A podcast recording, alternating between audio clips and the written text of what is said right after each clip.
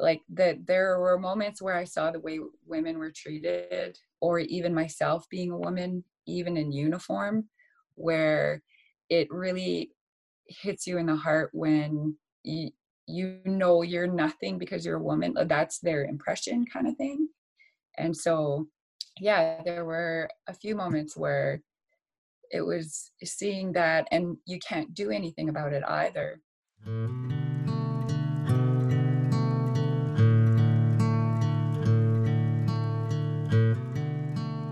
Hi, I'm Shannon Busta, and you're listening to For Her Country, a podcast produced by the True Patriot Love Foundation and the Captain Nichola Goddard Fund. Over the course of this series, we'll explore lessons in leadership from inspirational female leaders from across Canada's armed forces, all in honor of fallen Canadian military hero Captain Nichola Goddard.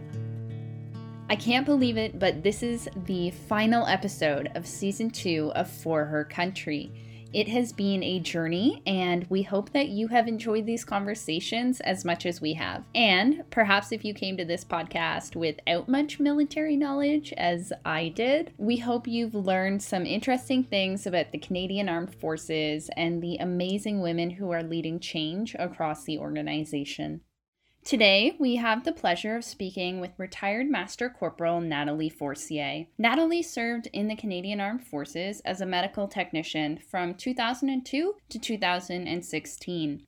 She grew up in a small rural French community in northern Saskatchewan and knew she wanted to step outside of her comfort zone, which is why she joined the military just after graduating from high school. Natalie has been posted to Winnipeg, Manitoba, Trenton, Ontario. She is deployed to Afghanistan in 2008 and 2010 and Libya in 2011. Natalie struggled with the transition from military to civilian life but she was fortunate enough to be introduced to the True Patriot Love All Women's Expedition to Baffin Island. Natalie and a group of veteran women and business leaders trekked through the Arctic together to raise funds and learn from each other. That expedition ended up changing the course of Natalie's life, and I can't wait for you to hear her story. It's so good to be connected, Natalie. Thank you so much for being generous with your time and joining us on the show today.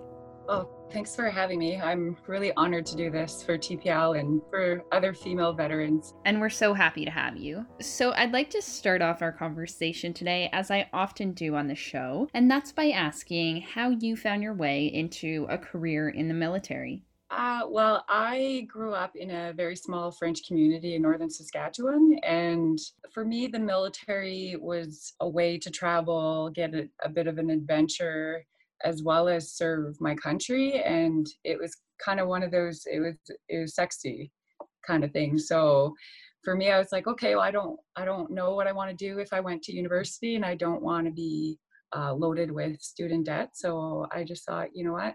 I'll just see where this leads me. And it ended up, I ended up serving almost 14 years in the military. So I, I loved it. It grew on me and it changed me being from such a small town to, uh, to a big city like Montreal for basic training. And like I had never called a cab before or ordered pizza online or over the phone kind of thing. So it was more just that adventure and, and seeing the world.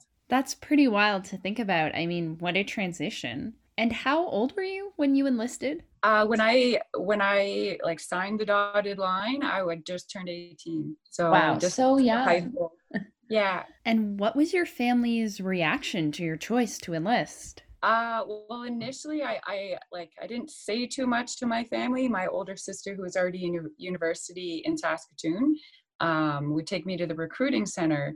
I thought my family or my parents at least would um, be less likely to be supportive of me joining the military. But when I told them, they were all super happy and excited for me, and and I was like, oh, okay. So I stressed for no reason, kind of thing. And I remember when I'd reached my 10 years uh, having served in the military, I called my parents and I was like, oh, you know, 10 years today and they were like wow we were we were surprised you would do two weeks like we didn't we didn't think you'd be able to survive two weeks so we're like yeah go ahead so I was like, oh, okay, that's why there was the support, you know? So, but they're like always telling me how proud they are of me and stuff. So it, it, it was definitely um, a great thing that I don't ever regret.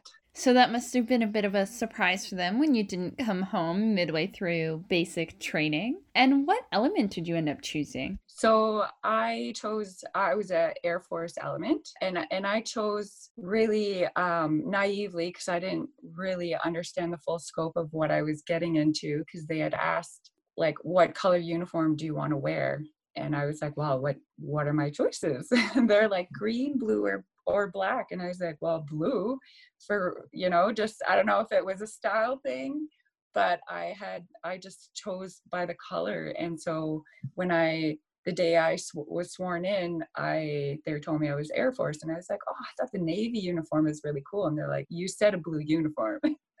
so I was like, oh, okay, gotcha.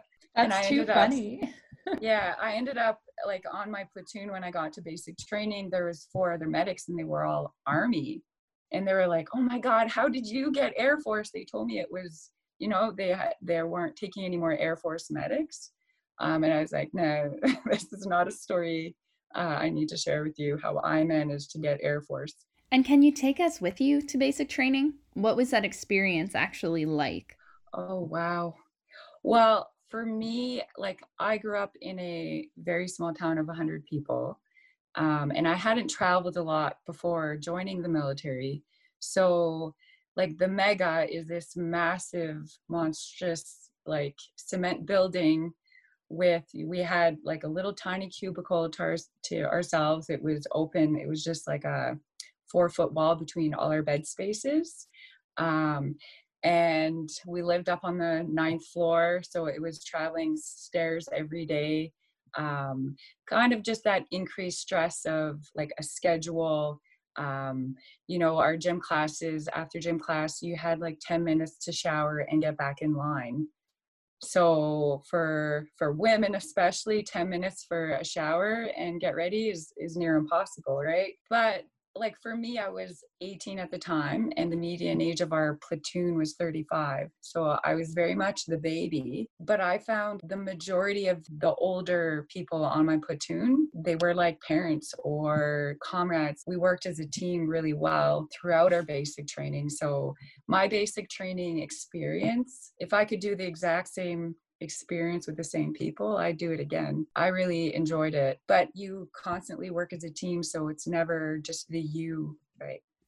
And you mentioned that pretty early on you found yourself in the role of a medic. How did that process unfold for you? Well, to like prior to even um, being sworn in, you select uh, what trades you're interested in and then there's a selection process like a, a, an interview with a military career counselor and then a, a, medical and then an aptitude test.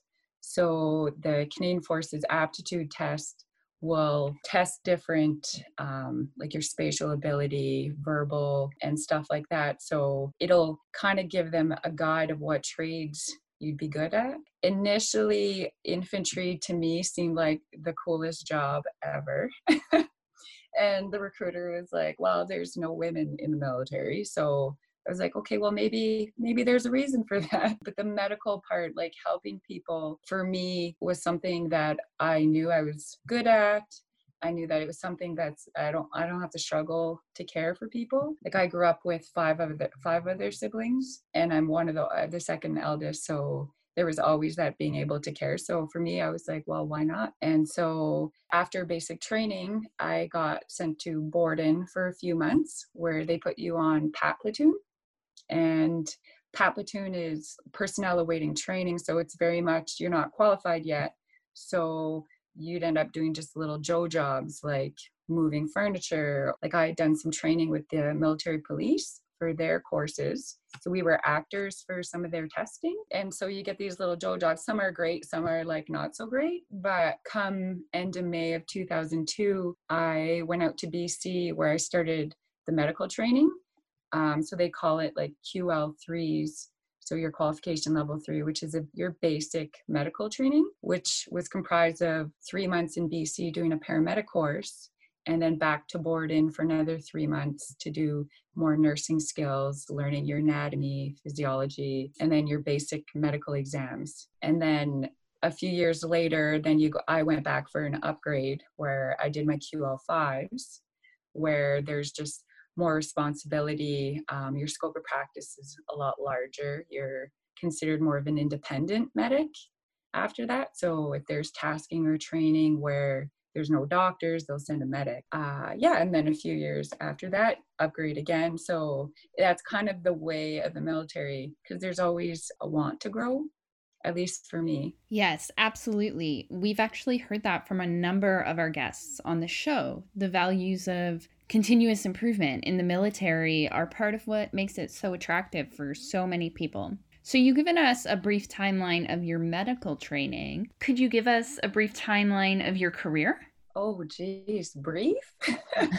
oh, God. Well, uh, sure. I so I joined in 2002, um, and then I completed basic training in February 2003. Yeah, so 10 weeks. Sorry, um, and then once I was done my PAT platoon, did my paramedic training, my course in Borden. Uh, it took another year. So in 2004, February 2004, I was posted to Winnipeg at 23 Health Services. Uh, so it's a very a smaller clinic compared to your big army bases. And that's where, as a QL3 in a clinic, I'd work alongside a doctor. And the doctors we had there were phenomenal. So, you know, take us through our training and stuff and teach us hands on, side by side with the doctor. And, uh, anyways, while I was in Winnipeg, I I had the opportunity to go out to France as a representative of the medical trade or the medical um, corps, Canadian Forces Medical Corps, um, and we had put a plaque on one of the tanks that had been uncovered. Like it was a Canadian tank that had been uncovered on Vimy Ridge, and was now in the town center at Courseulles-sur-Mer. And so we unveiled the plaque. So I got to fly down there um, as a medic, and I was there with another doctor, another reserve medic, um, which was an incredible experience. I was a no hook private, so it was very new and very fresh to the military. So, and it was really inspiring um, to be there and see the appreciation that um, the French people had for us. Um, and then going to the cemeteries and, and all these things that really um, solidified why I love being in the military. So um, that was while I was in Winnipeg. I also got to work at the recruiting center, which was interesting because you get to see, you know, medical things I wasn't privy to while in the military um, or while at a military clinic. Because, like the as a military medic in a clinic, I you only see military population, so you never see the elderly or the young um, or certain medical conditions that um, aren't allowed in the military. So, working at the recruiting center, there's like my medical experience grew from there because I had an incredible PA to teach me. And then that was in 2007 and 2008.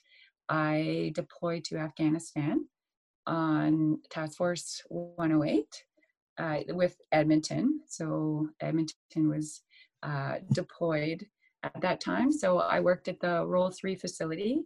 Um, so the primary care uh, clinic was this giant tent in Kandahar airfield that would do like primary care for civilians or certain militaries that didn't have a medical clinic to go to. And where I work specifically, we would um, drive out to the flight line when there was casualties coming in, take them off the choppers, put them in our ambulances, and drive them to the Role Three surgical uh, facility. So I did that for six months.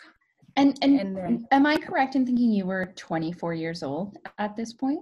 Uh, yeah, at 24. That's a little bit mind blowing for me. What was that experience like for you? You know, I from a medical perspective, um, I saw things that I'd never seen here in Canada, and they weren't all bad things. Um, but the it, I worked at an international medical facility, so we had like British, Australian, uh, Americans. Like it was the team we had made it enjoyable, and it, it was such a great experience. Like there was some bad days, but um, the people uh, that I got to work with and some of the experiences I got to do while there were worth it, totally worth it. And I know 24 seems super young, but I returned to Afghanistan in 2010 um, with Petawawa, and um, I was turning 26 at the time, and I was the third eldest person in our in our group. There was two or three of the young Newfoundland Regiment members that um, dropped out of grade 12 to deploy with us and they were returning after tour to go finish their grade 12 and they were the sweetest sweetest gentlemen ever. That that breaks my heart. I'm getting emotional just thinking about these young men who are so determined to serve their country. Yeah to that extent where you're skipping your your grade 12 class. Yeah 24 actually wasn't that bad. Uh, after deploying in Trent, like out of Trenton um, to Afghanistan in 2010, I did a couple other upgrade medical courses, but I had injured my knee in 2013, and that led eventually to a medical release in 2016. It sounds like a whirlwind 14 years. Yes. Yes. It was it, it was a whirlwind. It seemed to go by in a flash though. So, and a lot of the great things I got to see and do, and the great people I got to meet or experience crazy things with, uh, totally made it worth it. I'd love to go back to your deployments for a bit. What do you think about when you reflect on that time of your life? Oh, wow. So, on my second tour in 2010, uh, I lived at Camp Nathan Smith in Kandahar City. It was an old fruit canning factory that um, was now our residence, I guess.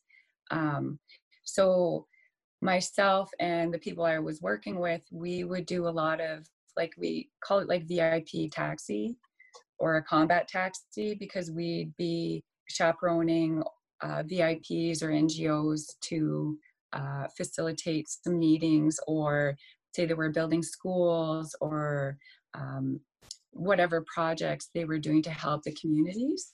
Um, so, anyways, one of the places we had stopped at was it was essentially a, a, youth detention center. So we were going there and we were looking at how we could help them. And then I asked if I could go on a tour while they were doing their little meeting. So I was allowed to go speak to the girls. And it was probably a 10 by 20 foot room with like a, a blanket in the corner. And there was two girls that were there and one was 11 one was 13 but they were both at the youth detention center. One one because she was seen with a boy not doing anything like i was like were you holding hands? And she's like no no she was seen with a boy. And then the other girl uh, had been married and her husband was abusive so she left and that's where she ended up in a youth detention center and I thought, and not just for like, here's a month in the youth detention. It was like a year and a half, two years. Oh my God. Yeah. And I thought, oh my God, this is so heartbreaking.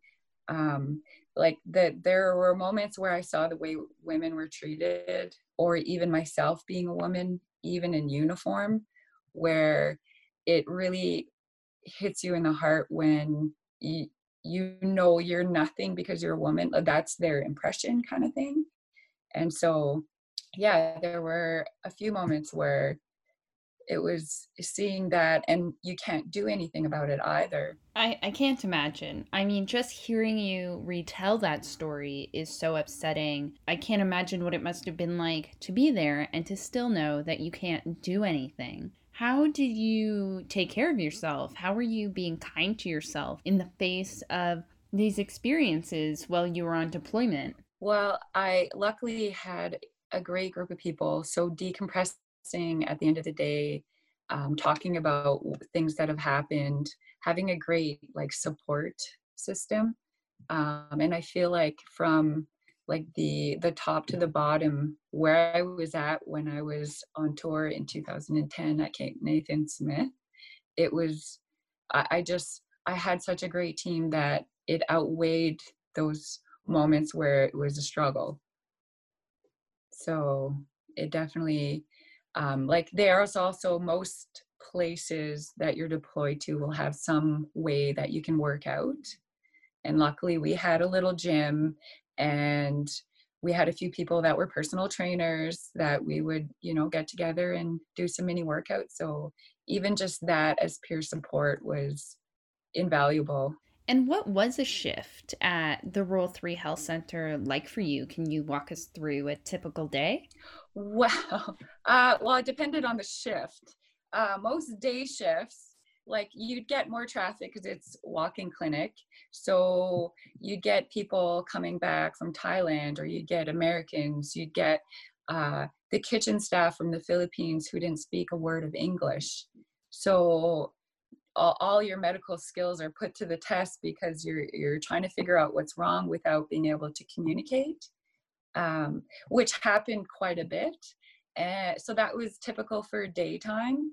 Uh, and then, regardless of what shift you were on, it, it, while I was there, there was a high um, high level of casualties that came in. So a, lot of times you'd get a call saying, you know, the chopper's coming in in five mics.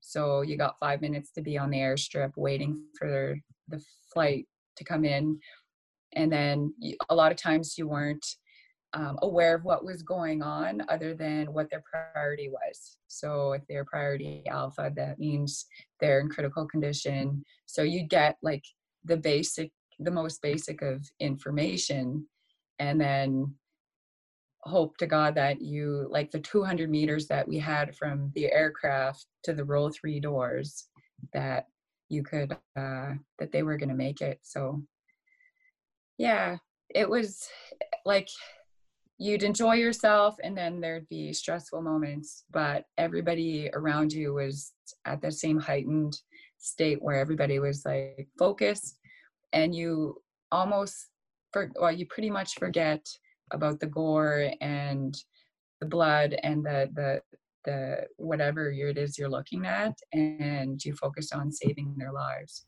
it sounds like they were very lucky to have you there. Yeah, it was uh it, it was a team. We we had a great team. I was part of the team, but we we had such an amazing team. It sounds like a pretty high stress job generally, as I'm as I'm sure many jobs in the military are. But looking back on your career now, I'm wondering what the greatest challenge was that you feel you faced. Uh, for me, I think it's a challenge that I still struggle with. I think because in the military, you're you're trained to be very comfortable in the uncomfortable, and everything you do, you're doing as a team. So the you doesn't really matter. So you can set aside your your feelings, your pain, your discomfort, or whatever, and just follow through with what you need to do. So you you put aside your vulnerabilities you put aside everything um, to follow through with what like what the mission is and so getting out of the military um, it's a totally different um, lifestyle. And most people you know worry about themselves and then their immediate circle around them. But i i spent a lot of my career where i was this happy you know happy person that could always get through stuff and there was never a struggle kind of thing. But after like my first and second deployment i struggled with depression and anxiety but everybody knew me as this happy go lucky person kind of thing. So um, for me the challenge was to accept my vulnerabilities assess them figure out what they are and and grow from there. From what i've been told by my psychiatrist and just learning more about um, about mental health there's um, like you're you're in a heightened state of stress for six to nine months and although you get comfortable at a high stress level you're constantly um, potentially moments away from massive tragedy, right? So you become accustomed in that heightened state of stress. And it's not always feasible to just dial it back down when you're back in Canada. So, and everybody, I think, experiences it much differently. And something I hear a lot and that I'm um, guilty of doing too is is always thinking that everybody everybody else had it worse or most people or somebody else had it worse. So it's not that bad. I can take care of myself and just follow through get the the mission done and put the discomfort aside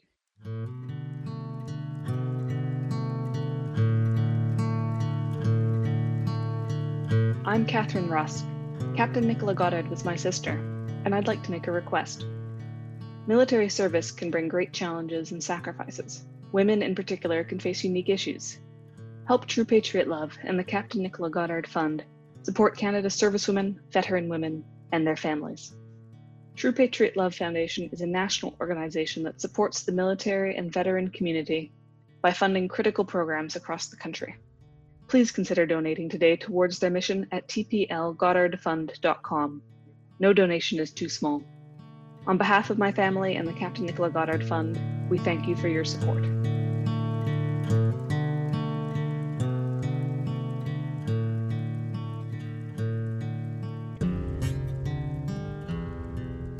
And thank you so much for opening up and sharing your story and, and being willing to be vulnerable with us. I'm curious what it was like for you when you did come home and suddenly you were not a moment away from potential disaster or tragedy. How was that transition for you? Uh, you know, I for me, my transition back to reality or back to civility or Canada, I remember like when I woke up uh, my first morning back like back in Canada, I literally ran to the window and was like, oh my God, like, oh my God, I'm home. Like you just there's an immense amount of gratitude when your foot steps off that plane and there's this lineup of people there to shake your hands and welcome you back home. It's it's intense. Um and I'm not sure if there's really like a perfect way of dialing it back down. I think a lot of times you just you carry on with uh, with work, with life. I surrounded myself with family um, because it, you know, I I didn't understand their stress for me being away and not knowing what was going on, kind of thing.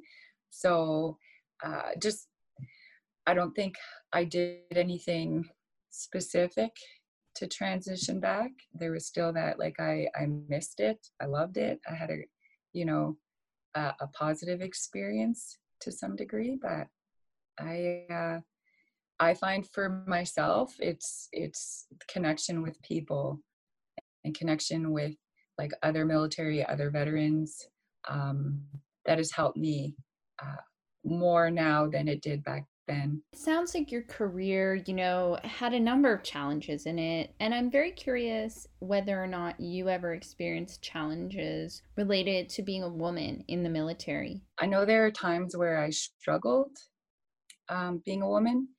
And I and I, and a lot of times I just deduced it to that specific human is not a good human.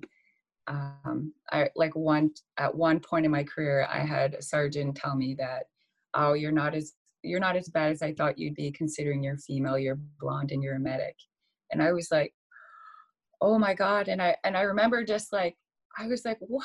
And i looked around because it wasn't just me and him. Like it wasn't like a slide or anything. But i looked around and and everybody's faces said it all. And i was like i don't need need i don't need to point out how inappropriate that was.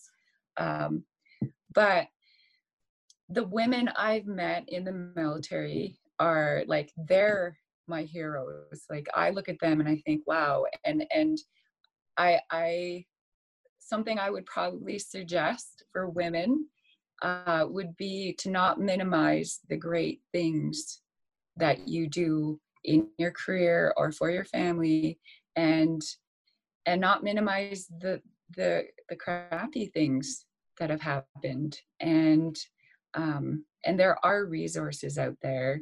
They are somewhat uh, difficult to access, but they are there, and uh, and that's something I had to admit to myself that I needed help. And eating clean and exercising and sleeping was my limitation of what I could do to help myself. So um, there's there's always the stigma of seeking mental health providers, but um, being vulnerable in doing that creates strength and growth, and uh, and has helped me tremendously. I think there's so much wisdom in what you said about allowing yourself to be vulnerable in service of your mental health. I'd like to stay on the topic of your transition back to civilian life if we could. Am I right in understanding that you joined True Patriot Love on one of their expeditions? I did. I did. I am forever grateful to TPL. Um, I had a few friends like Marianne Barber. She'd been on previous um, expeditions, and most people know Marianne. yeah, and she had uh, she had sent me the link, and I had seen her expedition, and I had another friend that I was in Afghanistan with in 2008 and 2010 actually. She had sent it and said, "Nat, I think this is totally up your alley," and it was the all women's expedition to the Arctic out to Baffin Island, and I thought, well, I'm not a fan of the cold, but um, I'll just apply for it. And then I'm presuming there's going to be a plethora of people applying for it. And at least they'll have seen my name. So hopefully eventually I'll get one or get an expedition. And so I got a call from Jill and and did the interview and I still was like, Am I on? I don't know. And so I I was one of the lucky ones to be able to do the all women's expedition.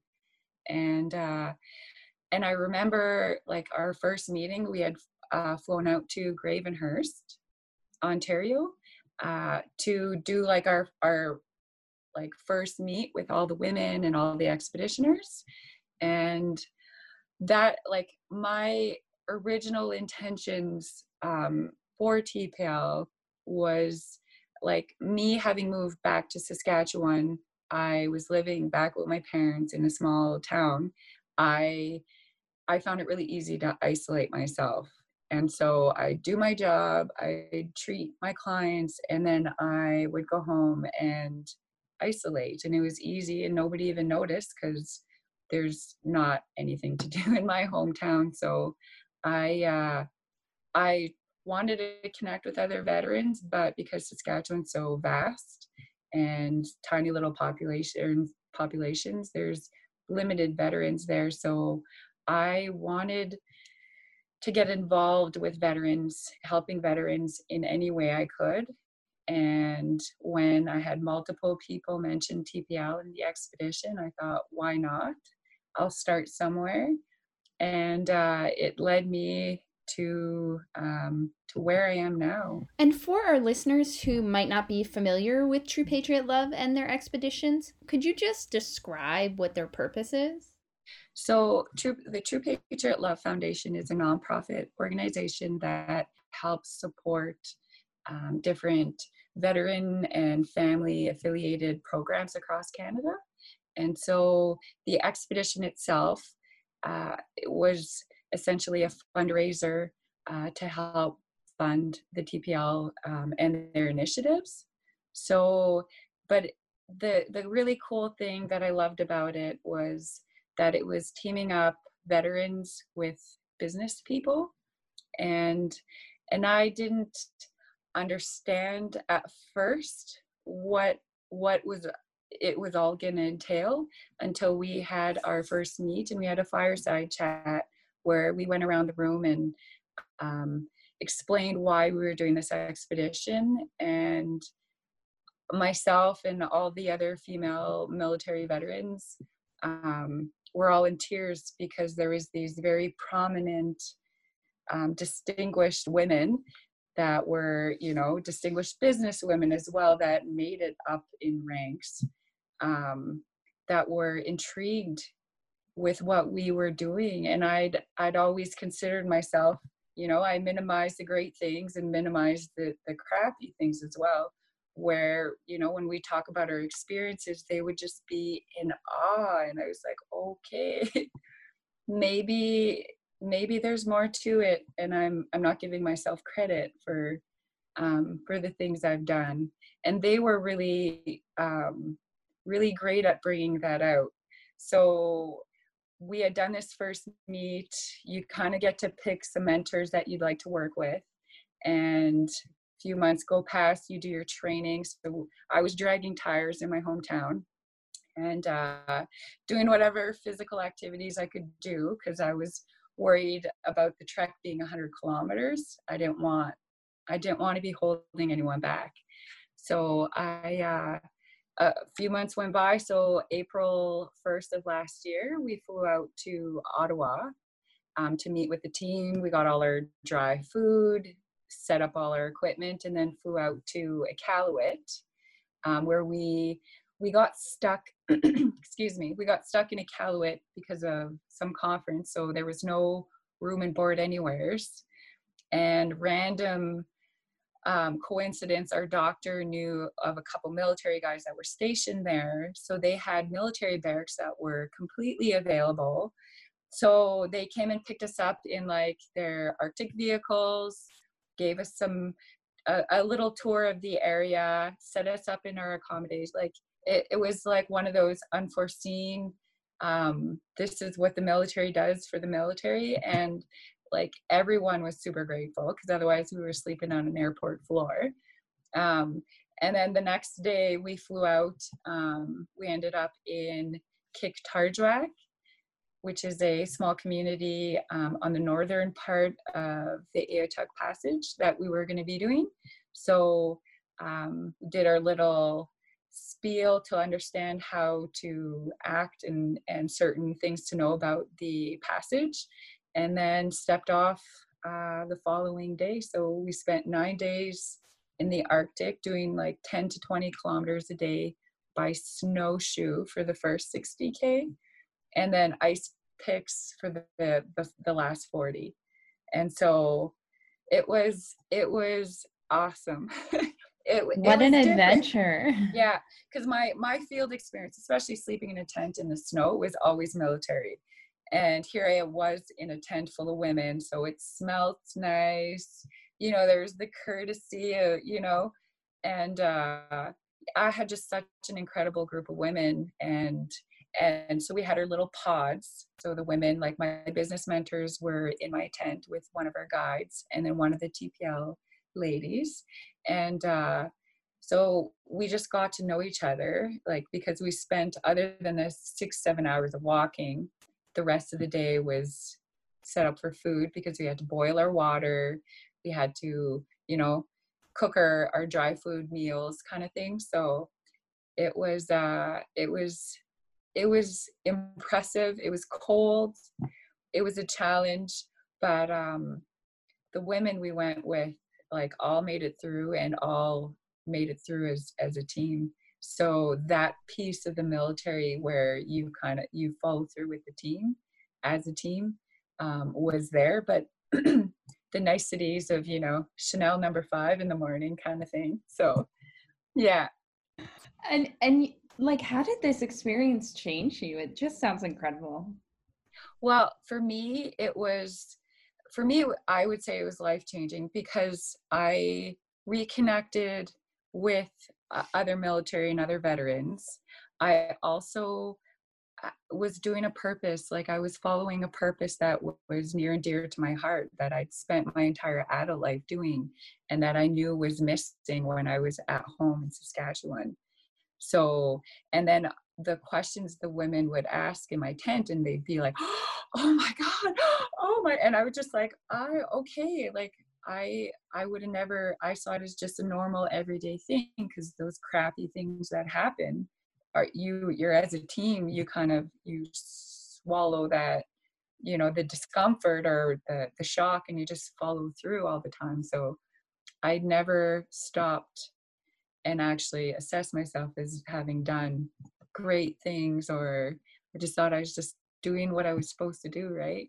So it gave me it, it helped me find my voice and understand that um, that there there is progression and growth and it's possible to to move past like the the struggles. And uh and for me it wasn't necessarily like like pain or because i got medically released for my knee but i i knew once i was done in the military and done my vocational rehab that um like i wasn't right. And i looked around and i was like well i have my family i have friends like i have no reason to not be happy. And then you know days go by days go by and it's it's a struggle like very internal where it's a weight and it's a painful weight. And it, it you you don't understand or recognize why it's there so it was like that constant um um uh, it's like an deep heavy empty pain. And so i i was struggling with that and then i tpl happened and i i allowed myself to be vulnerable. I allowed myself to be part of a team again. And and they were inspiring to me in a sense that they made me feel like you, you did great things and they reiterated that and uh it it allowed me to have the courage to move forward. And that's where I decided to move to Edmonton, where there is a larger veteran population. And um, the the veterans that I have met, that connection is is very healing for me, anyways. It almost sounds like a perfect moment of closure to a specific chapter of your life. Yeah, very much so. And so, where has life taken you since? So, uh, so I currently live in Fort Saskatchewan. So I moved to the Edmonton area uh, a little over a year ago in order to pursue um, creating an integrated health clinic to help veterans, uh, whether they're struggling with their mental health, whether that's there's social services that they require, um, but to be a bit of the gateway helping them through uh, whether that's navigating the medical system or Veterans Affairs or being a, a form of support um, that understands what military, um, the majority of military people go through. So I moved out here, yeah, a little over a year ago. And so I'm collaborating with uh, another group of uh, they're not all veterans, but they're military focused.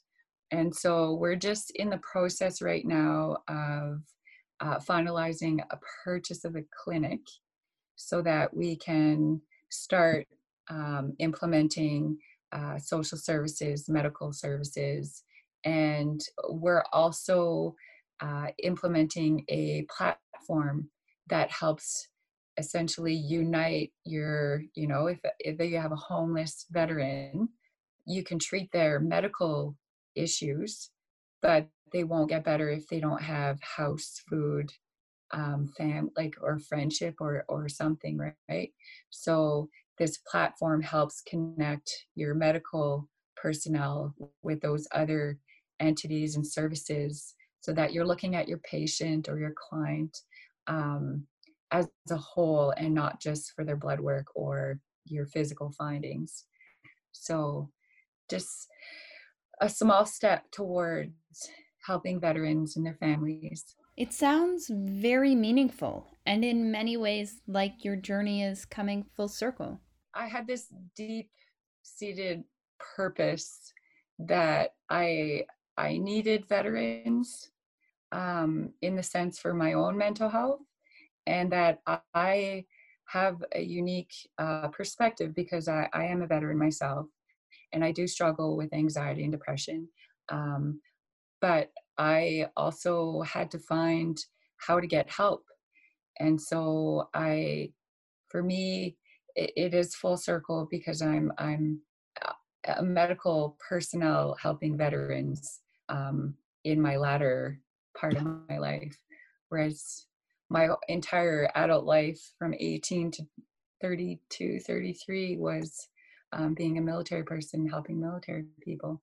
So, yeah, I I love it. It's it's complicated and uh, I learn every day because the medical system on the civilian side is much different than that of the military side. I love that you have been able to find a way to continue serving your country and fellow veterans, but this time as a civilian. TPL and other um, foundations that are helping veterans um, give those opportunities for for growth and purpose and it's fulfilling and there's still that that you're helping the team whether they're serving or not right well, Natalie, thank you so much for joining us on the show today. You have a beautiful story and you share it so eloquently.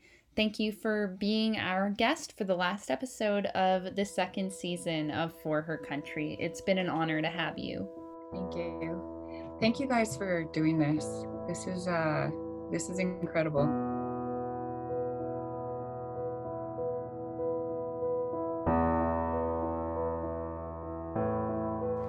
And that's a wrap for season two of For Her Country. Thank you for joining us on this amazing journey and for learning about the Canadian Armed Forces with us and for getting to know some of these incredible female trailblazers. We hope that these conversations in leading change and overcoming adversity have inspired you to look for ways to make improvements in your own organizations and in your own lives. And you can stay connected with the For Her Country podcast by joining our Facebook group and following the LinkedIn Showcase page. Simply visit True Patriot Love Foundation's Facebook page and click Groups or the Foundation's LinkedIn page where you'll find the affiliated For Her Country page. Links to both pages can be found in this episode's description at forhercountry.ca. For Her Country is hosted by me, Shannon Busta. It is written and produced by me and Katrina Bulak. Our music is by Whiskey Wolf and Oceanic Piano.